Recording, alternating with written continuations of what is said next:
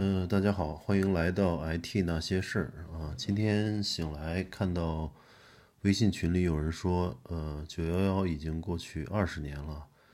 呃，紧接着就是大家呃一轮关于时间飞逝啊，是时光荏苒的感慨啊。嗯，我还能记得九幺幺事件发生时，嗯，是在大四的第一学期。嗯，对于既不想考研，也没有其他实习工作的人来说呢，就是通宵打游戏、看小说、喝酒，等待毕业。嗯，这个每天早上睡到自然醒啊，我当时的生活就是如此，呃，比较堕落啊。早上正在宿舍呼呼大睡呢。隔壁宿舍的一个同学端着收音机跑过来，用那种惊讶但是又有点幸灾乐祸的语气呼喊：“呃，纽约的世贸大厦被飞机撞了。”呃，现在很多人估计已经不知道收音收音机为何物了啊。当时我们读大学时，呃，德声牌收音机还是很多人的标配，呃，用来听这个呃广播，然后听英语啊等等。嗯，也是因为我们学校呃坐落于城市的一隅啊，嗯，比较偏远啊，所以我们学校呃学生们获取信息，然后打发寂寞啊，触摸时代的一个通道吧，就是收音收音机。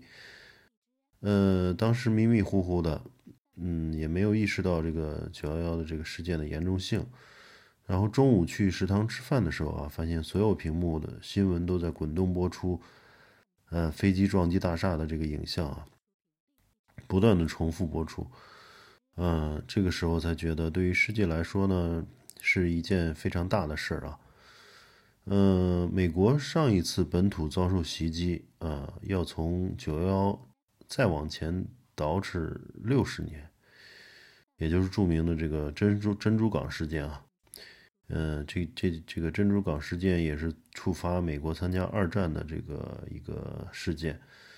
嗯，二战之后呢，美国作为战胜国，影响力呃如日中天，后来接接替英国成了世界老大，慢慢也成了这个全球规则的制定者。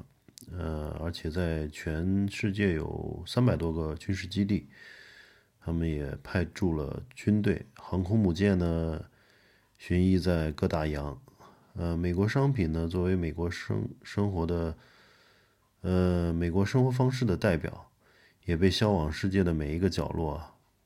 可口可乐啊，牛仔裤啊，肯德基、麦当劳、耐克，包括好莱坞，还有这个格莱美的这些音乐啊，嗯，都是发展中国家人们，呃，来满足自己美国梦的一些，呃，这个方式啊。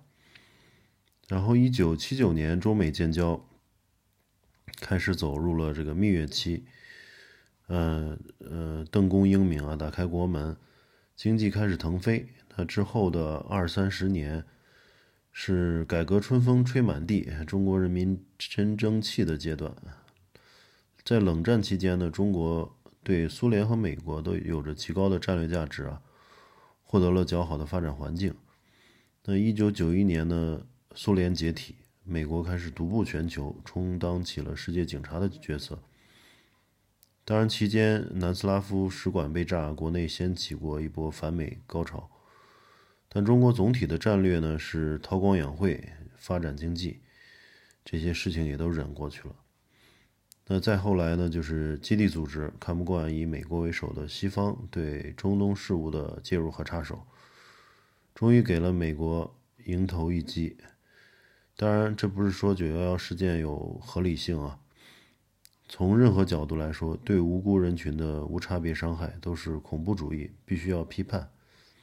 世贸大厦里上班的白领们，还有后来楼体彻底垮塌被掩埋在里面失去生命的成百上千救援人员，甚至里面还有不少华人，他们的生命不该被如此对待。嗯，二零一二年呢，我去纽约旅行的时候，专门去看了那个世贸双子塔的遗址。现在是两个巨大的深坑，然后四周有水流，呃，水流流流入中心。没有人能看到中间深井的底啊，一池黑水如同深渊，这里被叫做归零地。九幺之后呢，美国其实也没有很大改变啊。先是发动了阿富汗战争，呃，做掉了拉登，后来又发动伊拉克战争，绞死了中东狂人萨达姆。再后来是非洲强人卡扎菲。如果不是俄罗斯和伊朗鼎力支持啊，叙利亚总统的阿萨德估计早已经丢掉政权甚至生命。呃，伊朗和朝鲜呢，这些美国眼中的这个异类国家，嗯，也一直在受到这个制裁啊，日子都不好过。那大哥当习惯了啊，总有些事儿忍不住不管或者不能不管，除非呢是大哥老了，大哥没能力管了，大哥累了不想管了。那如果如今的美国从阿富汗的这个大撤退，嗯，看起来就有些意味深长。不知道放在更长的百年的这个长度来看，这算不算大哥实力变化的一个转折性标志？当然，阿富汗的撤退并不代表美国就突然衰退了。美国二零二零年的军费依仍旧占全世界的近四成，科技、军事、经济影响力依然是绝对的第一。就算真的在消退，也是几十年甚至上百年的过程。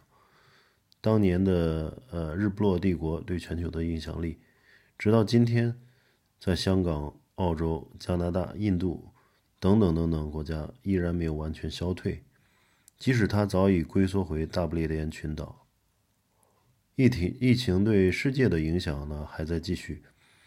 那各国的政治啊、经济、贸易、文化、科技，在疫情的影响下。都是一次重整和重塑，中美关系呢也依然迷雾重重，剪不断理还乱，似乎有大的变化即将发生，但同时呢又要保持定力，坦然面对风雨。好，那我们先聊到这里，呃，下期再见，谢谢收听。